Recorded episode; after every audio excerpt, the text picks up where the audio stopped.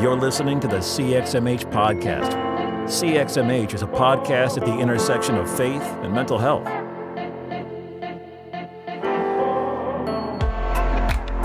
Hey, welcome back to the show. My name is Robert Vore. I'm one of your hosts, and I am joined, as always, by my co host, Dr. Holly Oxhandler. Holly, how are you doing this week? Hey, Robert. I am doing better this week than last week. Um, yeah. Still here, but still here. Still yeah. here, but um, yeah. but I feel like we're starting to find a teeny bit of a rhythm in our home. So yeah, little bit. But what about you? Yeah. How are y'all doing? Um, I, I, mean, probably about the same, I guess. Like you were saying, you know, kind of finding a little bit of rhythm, kind of getting our our legs underneath us a little bit. Mm-hmm. Um, obviously, from like a, a, a, macro standpoint, there's still tons of uncertainty oh, and oh, yeah. uh, worries and fears about kind of what this looks like and um, what what the next chunk of time looks like, and you know, from like a large scale thing. But I think in terms of like the day to day functioning feel feel a little more stable than last week uh, when we recorded or even the week before that you know? Yeah. Um, so kind of adjusting adjusting there um, yeah. so yeah yeah that's glad good. to be here chatting with you. Yeah me too. So yeah. yeah.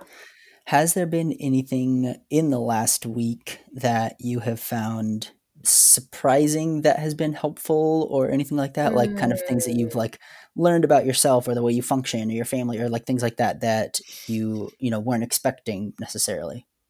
Oh that's a good question.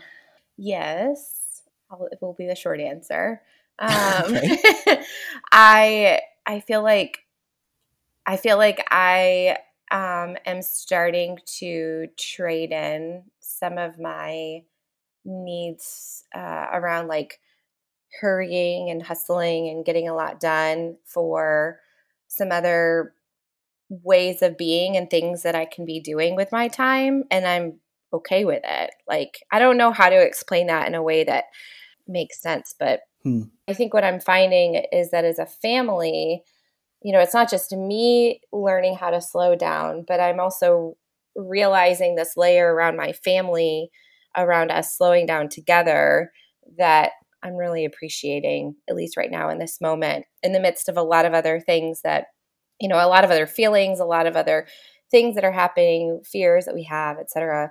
I'm at least appreciating that as a family we're able to shift together into this slower pace. So so yeah, I think that's been kind of helpful.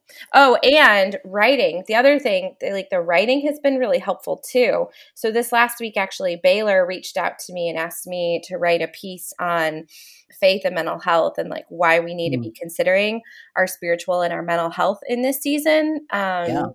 in light of the fact that, you know, what we're so concerned about our physical health and safety and um, and that actually felt really good and it was helpful for me to find this little outlet or for me to be given this little outlet by Baylor to to write about some of this. So so actually that was yeah. really helpful too. Yeah and you did a great job I'll say. I read oh, it thank obviously you. Um, and I thought it was great yeah. So thank we'll toss that in the show notes for sure so that people can can read that and yeah. and, you know get your thoughts on stuff. Well, I appreciate that. Thank you, friend. What about you? Yeah. What did what have you found to be helpful in this last week? As as tends to happen on this, I t- kind of tossed that question at you, uh, and then uh-huh. thought, "Oh no, I need to." Here we go.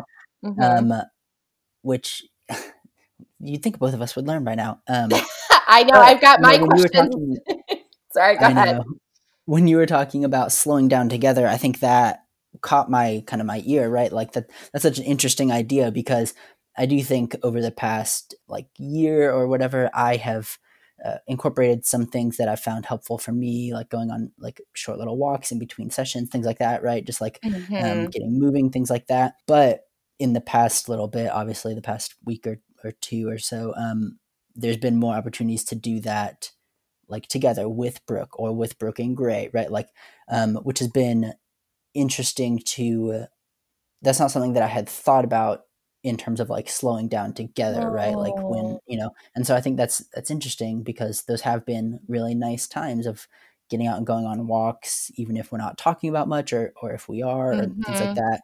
But like do, incorporating those aspects but together i think is is interesting so I, I hadn't thought about it in that way but you know you you mentioned it and put some language to it Mm. and i think i think that's an interesting idea i think that's going to stick with me for the rest of the day to kind of think through and, and process Oh, well, good. yeah um it feels a little strange if i'm if i'm being honest about it to uh, kind of roll into an interview that we did kind of I pre know. all of this Yep. and one that the topic isn't directly related that being said Mm. uh, I, you know, I was scrolling through my podcast app the other day, and I I listened to a lot of mental health things, a lot of like current event things, and Mhm. there was like six in a row that all were something related to coronavirus, like quarantine, like stuff like that, right? Which yeah. I totally understand from like a people want to put out like relevant and helpful content, and we certainly feel that that Yes, that that's important. I don't want important. to say pressure, Yeah. but like the desire to do that as well. Right. But I also, when I was scrolling through, I thought, man, I, I want something not this at the moment. Like I want to be able to focus on something and feel a little back to like normal in some sense, right? And so yeah. I was thinking, kind of driving where where I am today. Not that I'm like out and about. Don't worry, everyone. Yeah. Um, I'm in an office that nobody else is in. But I was thinking maybe it's kind of okay that that we go into something that is non-specific to quarantining and all of that, right? Yeah. Maybe maybe that's helpful in some sense for people to say like, okay, can we just listen to something that we would have listened to anyway? You know? Mhm. Um, Yeah.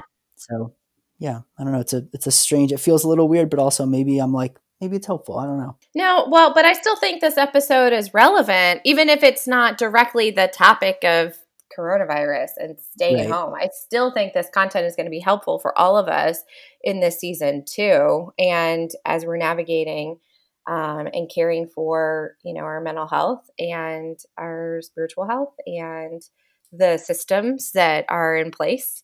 Um, So, anyways, I'm just, I'm going to stop there. Why don't you tell our listeners about this week's episode?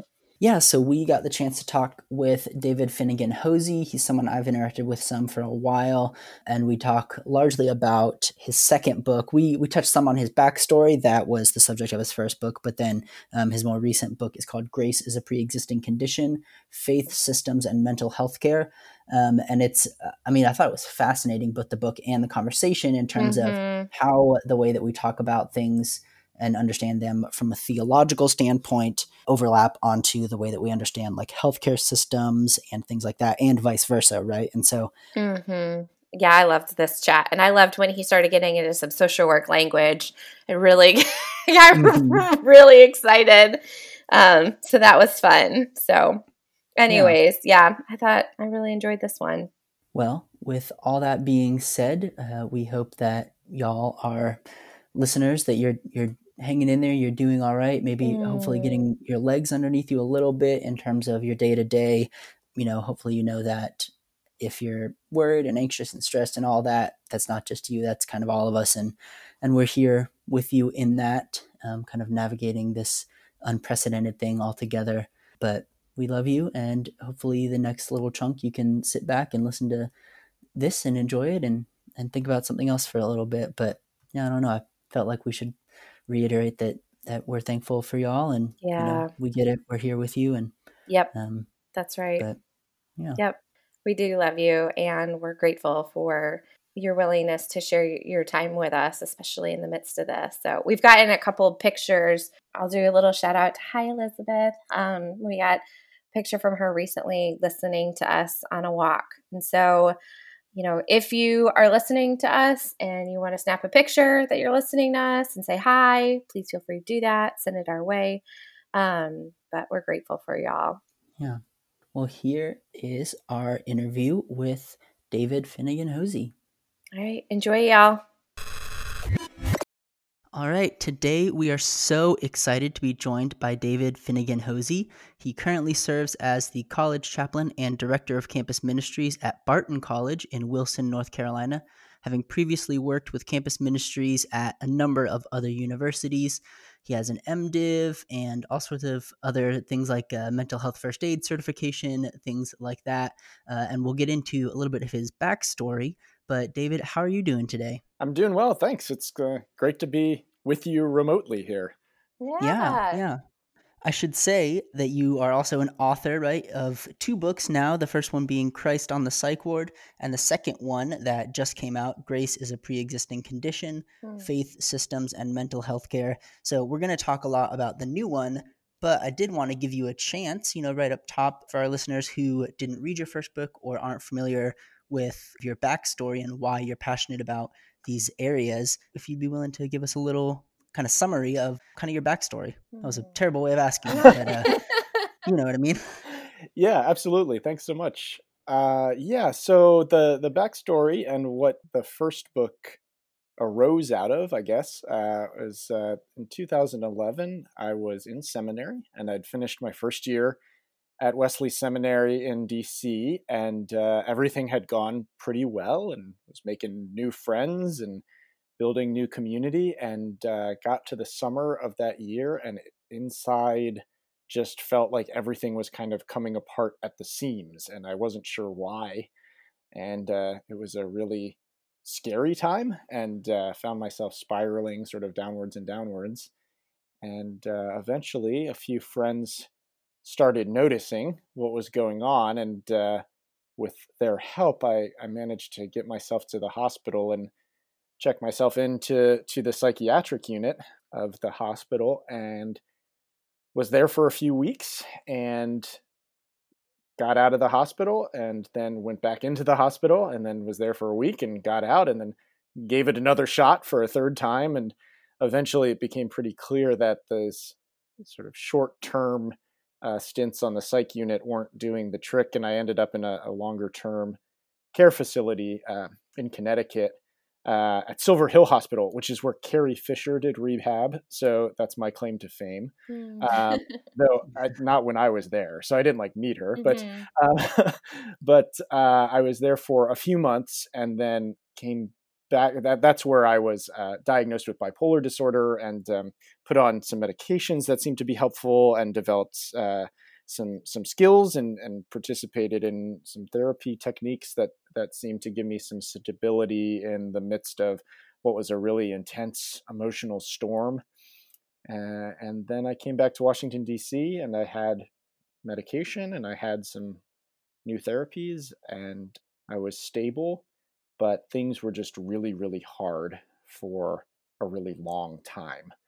Uh, and it was during that mm time period that I started learning how to talk about my experience and how to tell that story and realizing that when I was able to do that to to share um, with some authenticity and vulnerability about what had been and still was a really difficult, painful experience, that there were actually quite a lot of people who had stories or were close to people who had stories of similar difficult times and, and hadn't been sure whether they were allowed to share it. And so, this um, ability of story sharing to be permission giving uh, for people and to create spaces, particularly within faith communities where there might have been a message explicitly or just implicitly that we we don't talk about that here um, the ability to create some space in those communities for some difficult but but much needed conversations. And so the first book, mm. Christ on the Psych Ward, kind of emerged out of that time.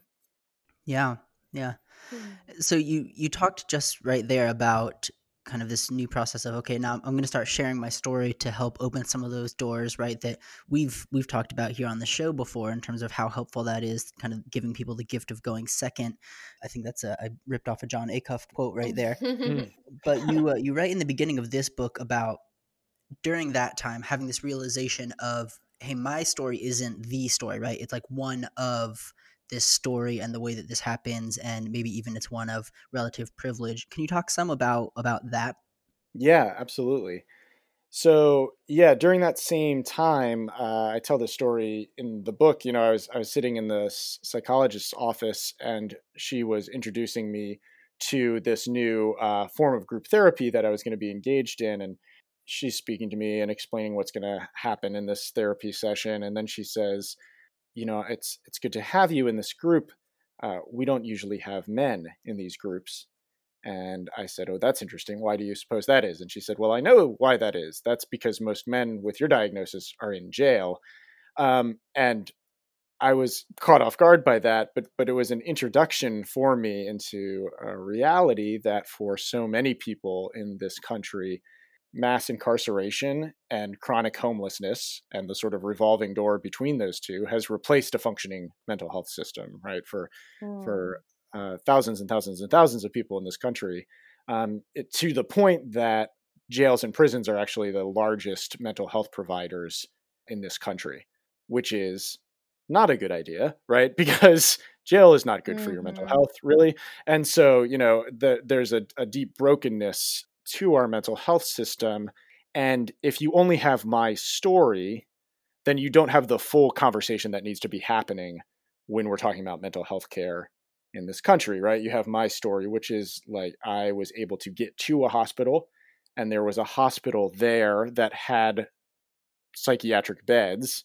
And then I got treatment and medication, and that was relatively helpful. And I was able to come back out into my community, eventually finish my master's degree. Right? That's that's one story of mental health. But for so many people, the story is um, they end up in, in, in an incarceration situation, or end up homeless, or there is no hospital in their town or the next town over or six towns over and the one that is six towns over doesn't have any psychiatric beds right so you know i as i traveled around starting to tell this story and creating spaces and faith communities for other people to tell their stories it more and more showed me the importance of making sure that we're paying attention to all of the different types of stories and then trying to do something about that right trying mm. to take seriously the fact that so many of the stories about mental health in this country are stories about a lack of access to care or the inequitable provision of care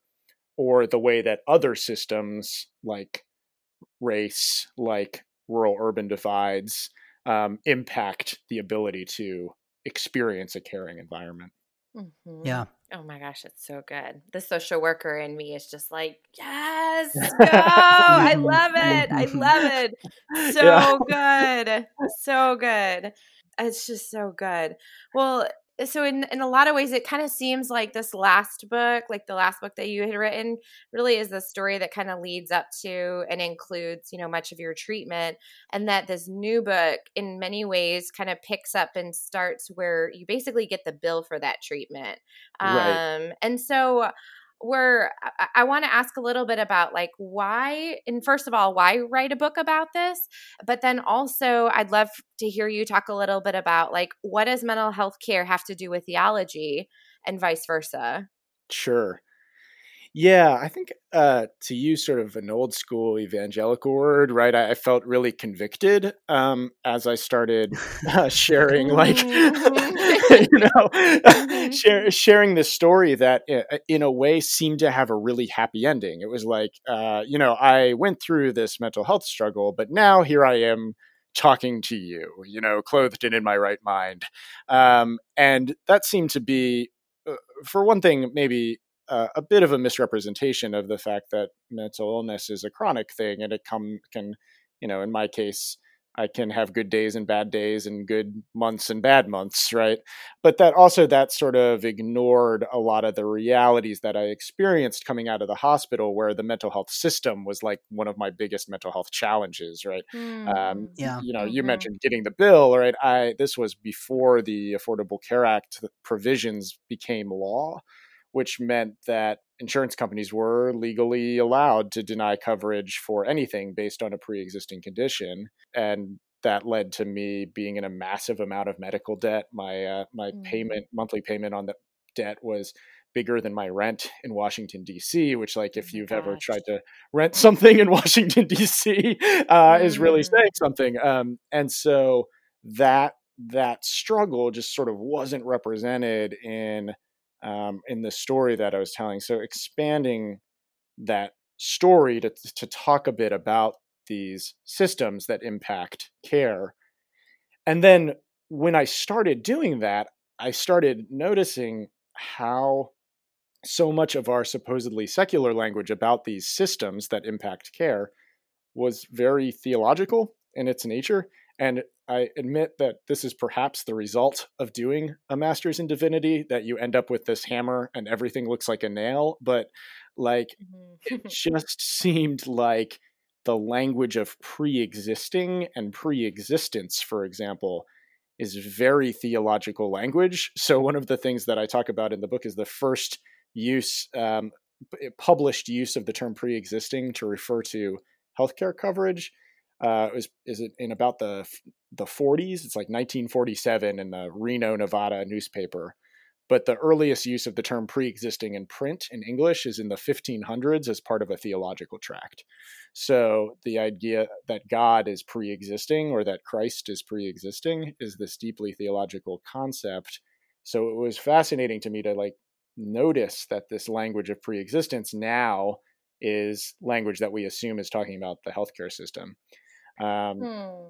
I think like similarly language of insurance. I talk about in the book the tension between the concept of insurance, which is a concept about being secure through risk management, versus this Christian theological concept of assurance, like the assurance of salvation, right? Where assurance is this sort of deep seated sense of, yes, even me, yes, I am loved, yes, I belong, and I am included in this story. And insurance is kind of heading off the risk. And I would argue that uh, in in the United States, especially, we tend to mix these concept up concepts up a lot. Uh, in fact, I've driven by a church that had a, ch- a, sign out front, you know, like funny church signs that said uh, "Come mm-hmm. inside for your fire insurance." Right, oh like gosh. you know, right. Oh, so that mm-hmm. um, so that salvation is kind of a get out of hell free card um, that you need to you need to buy into it because that's how you manage your risk of eternal salvation or damnation, right? Um, which I don't think is a very helpful or healthy way of thinking about this really important concept to me, this concept of salvation. Mm. Right? So, I mean, j- just a few examples, but I started to notice over and over again the spirituality that would come up when I was starting to engage around these issues. So, being someone who cares a lot about faith communities, being someone who is in ministry myself, trying to draw some of these threads together in order to maybe if we could have a healthier if we if we have a kind of unhealthy theology and an unhealthy system, then maybe being able to turn a lens onto this theology, look at the embedded beliefs in the system and say, are there healthier ways of thinking and talking about this will lead us to some healthier systems. Hmm. No, I think that's mm, so good. Yeah. Uh, getting at kind of the deeper, like, can we look at the systems as a whole, right? As opposed to like, well, just talk about it, get some help, right? Like recognizing, hey, there's a lot of people that can't necessarily, it's not just that easy, and that there are these big systems. And I love because sometimes I think we can look at things like that and say, well, that's public policy. That's not really the place of, you know, mm. theological debates or whatever, right? But what you're saying and the argument you make really well in this book is like, hey, those things don't, they can't be separated quite so easily, right? I mean, you write at one point, like, where there are systems, there are powers and principalities to be named and challenged. And later on, you write, talking about systems does not only mean analyzing concrete examples of injustice or dissecting policy, systems are also spiritual, mm-hmm. right? So, this idea that, like, mm. our spirituality and our, our theological ideas are woven in just because people created them, right, are woven into the systems that that we create. I think is really important. Mm-hmm. Yeah. So in part two, speaking of systems, you talk, you touch on systemic problems like toxic masculinity and racism and a culture of violence and all sorts of things, right? And you use this kind of dichotomy of talking about sick systems versus just sick people, right? Why is it important to uh, talk about sick systems, as you put it? Yeah, I mean, I think for one thing, systems impact the health of individuals um, in ways both subtle and obvious, right? And so, um, mm-hmm. you know, Holly, I'll just I'll tell you, my uh, my pastoral care professor in seminary was a social worker before he was a uh, pastoral care mm. professor. So you know, mm-hmm. you, will like this. But um, I no, I, I mean, I'm already loving a ton of this. yeah, it's so good. Yeah, yeah, yeah yeah so i mean you know this idea that somebody can walk in even even into a one-on-one therapy session let's say, as an example, without bringing all of the things going on in their systems with them mm-hmm. is, is, just like not true, right? It's not and possible. it's yeah, not possible, right? right? Because and systems we can mean we can we can mean you know race and class and these big things but also like what's going on in your family what's right. going on in your friend group right that's that's the stuff of our lives your work and yep yeah mm-hmm. Yep. Yeah, yeah. So I mean, you know, we we have to talk about this stuff because I, I don't. There's no other way of doing it, I guess. But mm-hmm. um, but I think, like in particular, when it comes to talking about mental health in this country, we tend to have this really individualized and pathological view of it, right? That like mental illness is what's wrong with a person, and that opens up itself up to all sorts of different problems that manifest themselves in a lot of different ways. And so to to have some analysis of that and be, be able to talk about the systems is really important. And what I talk about in the book is how this shows its importance to me a lot of times in conversations around violence, particularly gun violence, where we we need to be having a really courageous and really difficult conversation in this country when it comes mm. to gun violence and instead when a shooting happens what we hear is well they must have been mentally ill right mm. which hmm. Both yeah. keeps us from having the conversation we need to be having and scapegoats people with mental illness and stereotypes them as as violent when in fact people with mental illnesses are much more likely to be victims rather than mm-hmm. perpetrators of violence mm-hmm. in this mm-hmm. country. Yeah. So right. you see like in that one issue or in that one conversation all the different ways that you know me as someone with a chronic mental health issue I'm like being scapegoated in this conversation in order to avoid having the really difficult courageous conversation we have to be having for all of our health and safety right for for the, yeah. for the safety of the whole society. So that's like that's one I think particularly powerful and poignant example of this. But that same principle I mm-hmm. think operates when we're looking at a, a host of other conversations as well. Yeah. Yeah. Mm-hmm. Yeah, I think that that nudge for us to get into some of those messy conversations, as hard as they may be, but as important as it they are, so that we aren't engaging in that scapegoating or misunderstanding or, you know, it's just so important. So that's good. Yeah. Yeah. Well, after the systems bit, then you start talking about right. Section three is all about care and kind of how we respond to those systems, right? And you bring up this idea that you know it, we're not kind of just the. I mean, you even there's a chunk about thoughts and prayers, right? But yeah. as like a this uh, phrase, but you know that it's not just our our goal to like, well, we just pass all this off to God and say like, well, I don't know, that's not my deal, right? Mm. But that we mm. get to be a part of addressing those systems. Can you talk some about why that's such an important part of caring for people? Hmm. Yeah, yeah. The, the the section on thoughts of prayers came out of this. Re- this is like visceral reaction I have. Uh, whenever there's this weird like meta conversation that now happens on social media where mm-hmm. something happens yep. like something tragic happens mm-hmm. and before like i can even process this tragic news that has happened. People are arguing on Twitter about thoughts and prayers and like whether it's an appropriate response or not to this tragic thing that happens. And it's one of those weird moments where you realize like because social media is so ubiquitous that like social media is guiding where my thoughts are going even though like I don't actually want to be arguing about thoughts and prayers right now. Like this is not, you know, this is not mm-hmm. right. what I want to be doing after I've heard this horrific news, yeah. whatever that horrific news is, right? Yeah. So I yeah, I just wanted to to say something about that about like what you know, I'm I'm a Christian and I'm a chaplain, right? And so like i'm not ready to say like people shouldn't pray after tragedy you know that's that's like against the grain of everything that i am um and then on the other hand i like i totally understand this like frustration with this like brush off or this kind of rote response to yeah. tragedy particularly from lawmakers who could actually be legislating, right? And, and rather than Mhm. um, they they actually have the capacity and the power and the responsibility that we've invested in them by electing them to be responding to a public crisis.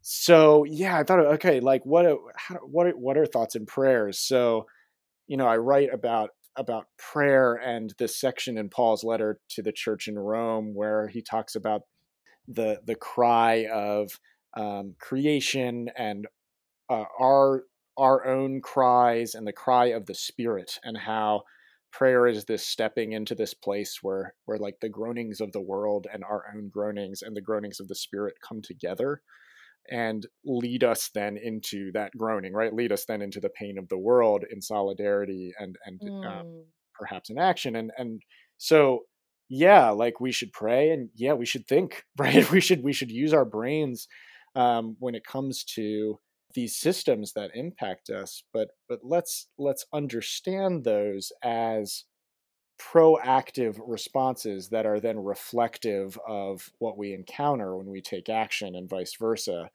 um, rather than as uh, kind of a quick brush off or a, like kind of pablum right that we we just toss at a at a painful situation Yeah. Yeah, it actually reminds me, some of what you're saying is reminding me a bit of, we had an episode with Dr. Jesse Fox um, a little bit earlier this year. I think it was at the beginning of the spring. Yeah. Um, and he talks about spiritual bypassing Mhm. um, like when we're when we're not comfortable with that pain and we don't want to sit in it and in so many ways we just we bypass it because we you know rather than than becoming aware of or being able to sit with that pain letting it change us and being able to kind of act out of that you know that thinking you know that thinking and praying and um, action just how they all work together you know he he did a great job kind of explaining some of that. So i just want to like take a little nod back to that episode and i think we have a Yeah. couple others that um, we'll want to loop back to just you know that just are in alignment with so much of what you're saying so i really really appreciate that So you write in the care section, right, about how looking at some of these systemic problems can be like pretty overwhelming, right? I mean, Yeah. I know that that I've thought that before when I look at you know people that want to come to counseling and they can't afford it, and I can't do anything really, right? Like, so what would you say to uh, someone who's listening, who's kind of looking at the scope of something systemic like our mental health care system or any of these systemic problems, and says like, this is too big. Like, what what can I possibly do, right? Like Mm, this sense of it mhm. being overwhelming yeah right? Like what? I mean, I don't know. What would you say to listeners or uh, co-hosts who sometimes feel that way? yeah Mhm. Yeah, one of the I think gifts of bringing a systems perspective into some of these conversations is that when you're when you practice thinking in systems, which isn't natural for us to do at least in the US, I think. Systems impact individuals, but individuals and individual health also impacts the health of systems, Mm, right? So to mhm. say that when somebody comes in to talk, they bring the whole system in with them, all the you know systems that impact in with them, doesn't mean that we have to then fix every single one of those systems in order to be able to do anything together. You know, me and you, the two of us, right? That would be impossible, right? I mean, it was just, um, but rather that like my health and my ability to kind of sit with discomfort, my ability to learn how to share my own story actually does have an impact on this broader system. You know, I think we live in really Mm. anxious times right now. And so, one of the most important things I need to learn how to do is to care for and better manage my own anxiety Mhm. because otherwise I bring all that anxiety with me into the larger sort of advocacy work that I'm doing. So just to say that we're thinking in systems doesn't mean we can't act in small ways, think in like, you know, in small ways. Actually, it encourages us a, encourages us to say exactly, okay, what's the thing that I can do? Or what's the thing that I feel like I'm called to? I know I can't change everything all at once, Mhm. but I can choose to share a story that maybe I would have been too afraid to share before, or I can choose to, you know, write one letter or make one phone call or reach out to one person that I've been worried about, right? Or, you know, maybe the thing I need to do that is to step back from some things, right? I've stretched myself far too thin with this sort of belief that I can just power through and force everything to go the way I think it needs to go. Mm-hmm. Maybe the practice I need is to step back. Maybe somebody else has felt really disempowered and like they didn't have a voice, and the practice they need is to step up and speak out and and let their voice be heard right so that we're we're all operating together in these wider systems we each have our own then place where we can step into that system in a way that moves the whole thing towards uh, more health, more wholeness, more abundant living.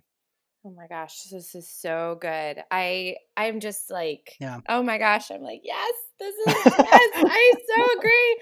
Because I mean, we yeah. talk with I mean, we talk with social work students about this all the time in the sense that like they have to do kind of their part and their piece because if they try to do everything, they're going to they're not going to be able to get anything done. But if they can take their piece and steward what, you know, they feel like is theirs to do while caring for themselves through the process because any pain or struggle or whatever, any eh, you know, any of their own junk that they're not transforming, kind of as Richard Rohr talks about, when it's not transformed, yeah. it's transmitted. And that right. comes out in this line of work too. So that I, I just I just wholeheartedly am amening through all of this. So so good. I love it. Yeah, thanks. Yeah. Well, in thinking about like some of these steps that we can take and really eh, just kind of what what you so eloquently like just walked us through, you also list a few things within the book where you talk about these three tensions for offering care and you you have these five communal practices and um, these three advocacy tips. Do you mind kind of walking through or talking through each of these in whichever order you feel most comfortable with yeah yeah i talk a bit about you know for faith communities who are learning how to be places where people can share difficult stories and can start doing this work, right?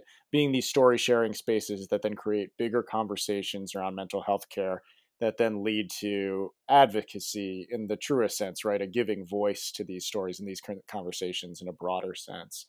Um, so I talk about how faith communities need to re- get really good at tensions because this work is a lot about living in the tension. And I, I use this example of a rubber band, you know, that that exactly its ability to pull against itself in sort of an opposite way is what lets it do the work it does right so that um, mm-hmm. when we're talking about tensions we're talking about these poles that pull each other but that's what gets them to do that work so um, i talk about being comfortable in the tension of like ministry for and ministry from or like ministry to and ministry with would be another way of saying it um, that like there's been times in my life as somebody with a mental illness where I just need help, right? I've just needed somebody to get me to the hospital or maybe to bring mm-hmm. me a mm-hmm. meal, right? And in those moments, I really did need the church to be like to do ministry for me, right? Right. To to reach out to me to help me. But other times, I really need to the church to understand that I have good news to share with the church, and not just because I happen to have a master's of divinity, but that people with mental health struggles um, have something to share, have a story to share, have a witness to give. So we're not always the objects of the church's ministry; we're also the subjects of the gospel, and so. To, to kind of be able to hold the tension of those two things is really important.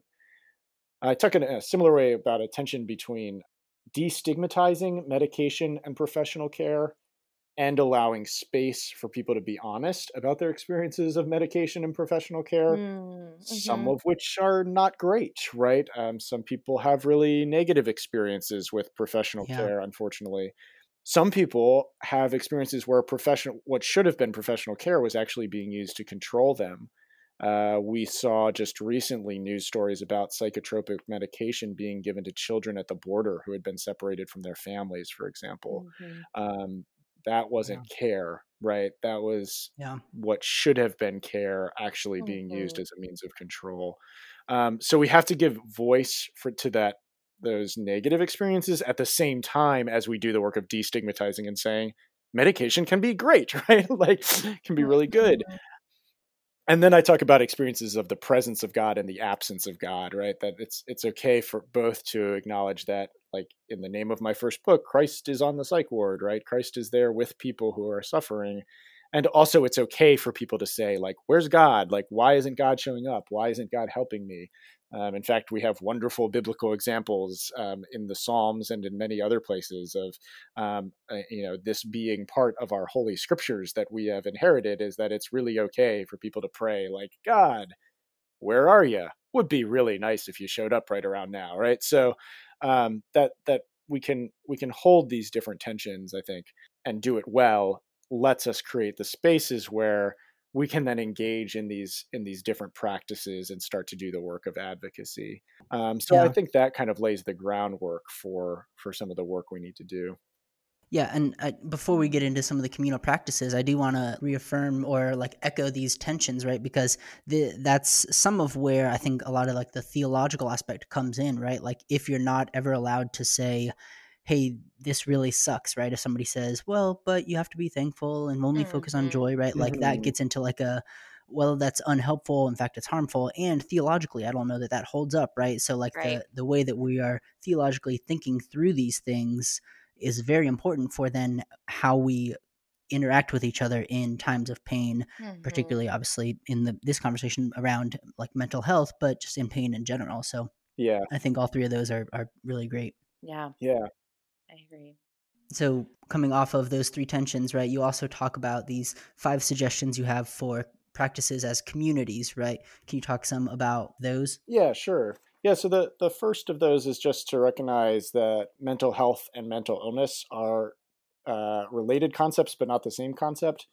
And so um, you might not be a mental health professional who has clinical experience, and your church might not be, you know, well equipped to handle the, the kind of clinical side of things. But your church is already doing a number of amazing things that are good for people's mental health. Because when we talk about mental health, we talk about things that include purpose and a sense of belonging in community and a sense of being part of something that's bigger and deeper and wider than myself and a sense of vocation right and these are all things like that that churches do whether or not they name them as such um, healthy churches uh, and so Mhm. a lot of times when we talk about mental health people automatically jump to like the dsm for pastors basically and like a big part of me wanting to write these books has been to tell pastors and faith communities like look that's just part of it. Like it's good that's good. You should read that book right? Like you should take some time to educate yourself about different diagnoses and the symptoms but but actually like people with mental illnesses no less than anyone else are searching for community and belonging and a sense of purpose and a sense of vocation and that's that's spiritual work right? So that's the first practice um, to, to do that that practice of developing those that communal work that that lends itself to that healthy spirituality.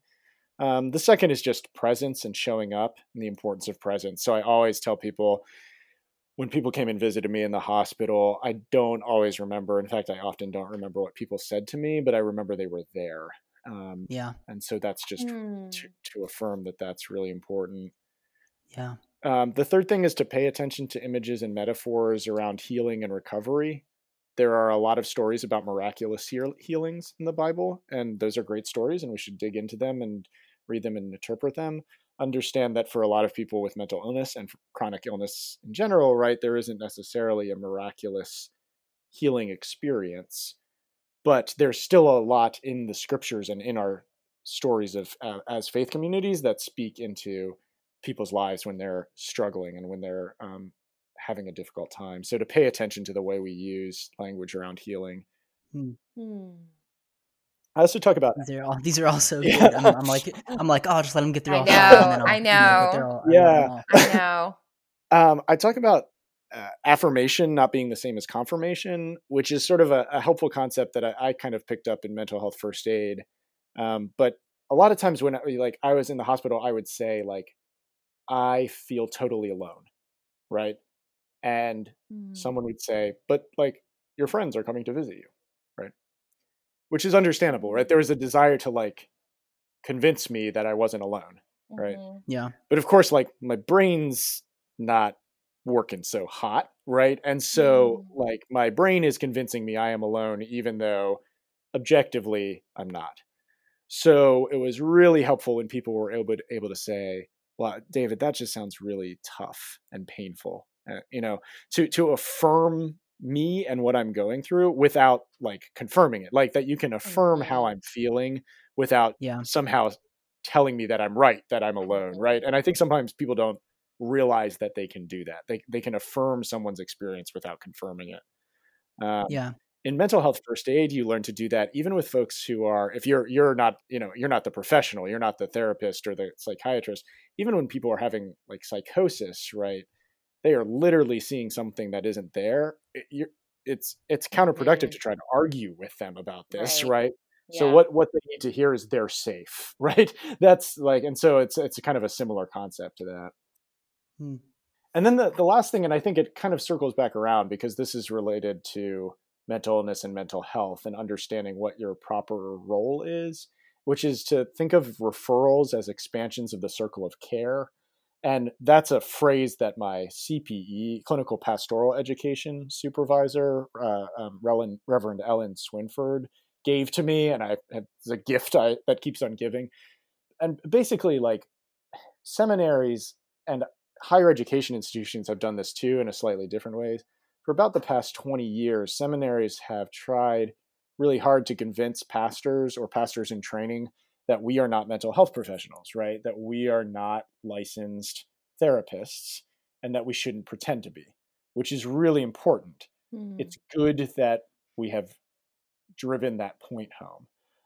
The unintended consequence, often, I think, is we've created a whole generation of pastoral caregivers who are scared to talk about mental health Mhm. because they, what they've been told is you're not the professional on that, so refer it away, right?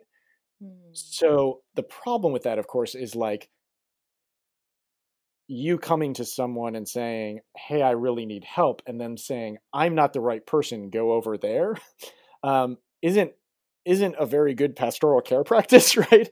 Um, well, or and- if they even say go over, like even if they do the referral or not, you know, right, um, right, Yeah.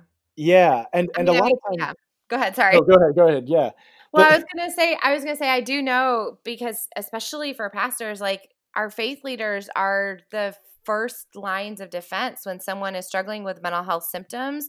The first Yeah. folks that they go to are faith leaders, Mhm. um, and so, you know, so yeah, I, I, I. I appreciate that you're bringing up this tension of like the, you know, the these unintended consequences of, of not knowing exactly how to process this responsibility that a lot of faith leaders have. Yeah, it often puts um, mental health struggles in this like special, unique category that I'm not always sure they deserve to be in. So, like the the example of this is the sort of the rule, the basic rule that you learn is if somebody comes to you three times about the same issue, then you refer them. Which it's a it's a helpful little guideline. Except like we would never talk about physical illness like that. Like if somebody came into my office and they were like, I have a stabbing pain in my stomach and I'm dizzy. Mm, I wouldn't be mhm. like, well, we can talk about it for an hour and then come back next week we'll talk again but if if you still have a stabbing pain in your stomach on week 3 we need to go to the doctor right like we would just go to the doctor right then right like we would start with the doctor Mhm. but then Mhm. I'm still that person's chaplain when they go to the doctor, right? I might go with them. I might do a follow up visit after they're home. You know, the church might, you know, bring a casserole over if that person is homebound, right? You know, if we if we think about the metaphor of, of a physical illness, then a lot of the ways we talk about a mental illness start to sound sort of weird, right? And silly, as opposed to the idea of being someone's pastor while they're going through the professional treatment that they need for an illness. And so, what my CPE supervisor said was no, no, referrals aren't that. Referrals are expanding the circle of care. So, you're drawing a wider circle around this person. And I love that image because I'm still in the circle, right? I'm part of the circle of care, mm-hmm. but there's other people that I'm including, so I don't have to do it all. And, you know, the person might move around the circle. So right now, I might not be the closest person, uh, the, the, you know, the closest point on on the circle to the person who's being cared for, and then at another time, I might be right. So just to like think of this image, I think is a helpful way of thinking through some of these tensions around referrals and not referrals and what is the church's business even being involved with mental health and, and things like that. Yeah. No that's mm, so, good. so good. And i know we're like get you know i want to respect time and all that. So I, I, will say that there's also three advocacy tips, right? Stories are important, make the links to systems clear from the beginning, and honor the humanity of those involved in the work. Yeah. And with those three, as well as the rest of them, right? I would recommend listeners, hey, if you like want to dig deeper mm-hmm. into any of those, including obviously the ones we talked about, because we only have so much time here to go grab this book, pick up a copy, and make sure that you read through those because there's some some great stuff in there. Agreed. Yeah. Yep. It's also about the right thickness if you have like a wobbly table. So it's dual use. That's awesome. In case you don't have a napkin nearby, you can get David's book. To... That's awesome. Um, it has more value than that, David. Um, well, something that we what we do love to ask um, our guests, especially you know when they spend all this time writing these books or doing this research or whatever it is that the, that they're the gift that they're offering that we're trying to learn a little bit more about. We always love to hear a little bit about their hope for this work. So, could you tell us a little bit about like what what is your hope for this book? Yeah, yeah, I think I'm. Uh, well, I'll say two things real quick. I I hope that this starts really crucial conversations in faith communities about how they can be spaces for story sharing, which turns into conversations, which turns into the work of advocacy, right? So giving voice then to those conversations in our society um, and in the the sphere of work that that can really impact these systems. So that's that's a a big thing, and I'll share maybe like a, a mm. smaller thing that I think was a con- as a concrete example of that. When when I was writing this book, you know, we were talking earlier about things can feel overwhelming and what can I do. I was writing uh, the chapter about debt and about some of the biblical passages about debt. And I, I just started feeling like I've got to do something because I have been able to get out of medical debt with a whole lot of help from a lot of people. Um, and not not everybody has that whole lot of people uh, to yeah. help them and so one of the things I discovered when I was researching for the book was this organization called RIP Medical Debt, which um, buys, they, mm. they do the same thing debt collectors do, which is they buy debt very cheaply from hospitals. The hospitals just want to get rid of it, so they sell it cheaply. But then instead of collecting the debt, they abolish the debt. And because they're able to buy debt very cheaply, if you give a donation to RIP medical debt, your donation goes a long way. Like one dollar can forgive a hundred dollars of debt. So all of the pre-sale profits from the book and some of the proceeds from my book launch that we did this past week were donated to RIP Medical Debt, and we have uh, because of that we've been able to help forgive uh, more than forty-five thousand dollars worth of medical debt. Um, wow! So wow. Um, I would love for as this book starts conversations in faith communities, I would love it if um, some uh, some folks who are reading the book would would jump on that that effort with me and uh, and help yeah. uh, forgive some medical debt um, for people in this country. Mm, that's so good. Yeah. That's awesome. We'll definitely put a link in the show notes mm-hmm. to more information about that because I know, you know, I saw you promoting that and thought this is awesome and had to go check it out. So I know some listeners will also, you know, want to go learn more about that. So um, mm-hmm. um, definitely make sure we provide that. David, thank you so much for joining mm. us. Listeners, if you want to connect with David, you can connect with him at davidfinneganhosey.com or on Facebook or Twitter. We'll have links in the show notes. You can buy this book, Grace is a Pre Existing Condition Faith, Systems, and Mental Health Care, wherever you buy your books. If you want to connect with Holly, you can find her at hollyoxhandler.com or on Twitter at hollyoxhandler. You can connect with me at robert-vore.com or on any social media at Robert Vore. David, like I said, thank you so much for joining us today, spending yeah. some time talking about this. Do you have any closing thoughts for our listeners today? Uh, well, just thank you for having me. Like I said, I'm, lo- I'm like long time listener, first time caller, you know. So, so this has been mm. fun, and uh, yeah, I just um, hope hope this was uh, helpful for some people. And yeah, feel free to check out the website for more resources and to learn more.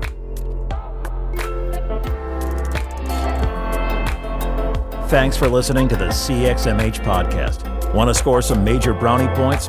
Leave us five stars and an honest review on iTunes. Follow us on social media at CXMH Podcast and email us with questions, comments, and interview requests at cxmhpodcast at gmail.com.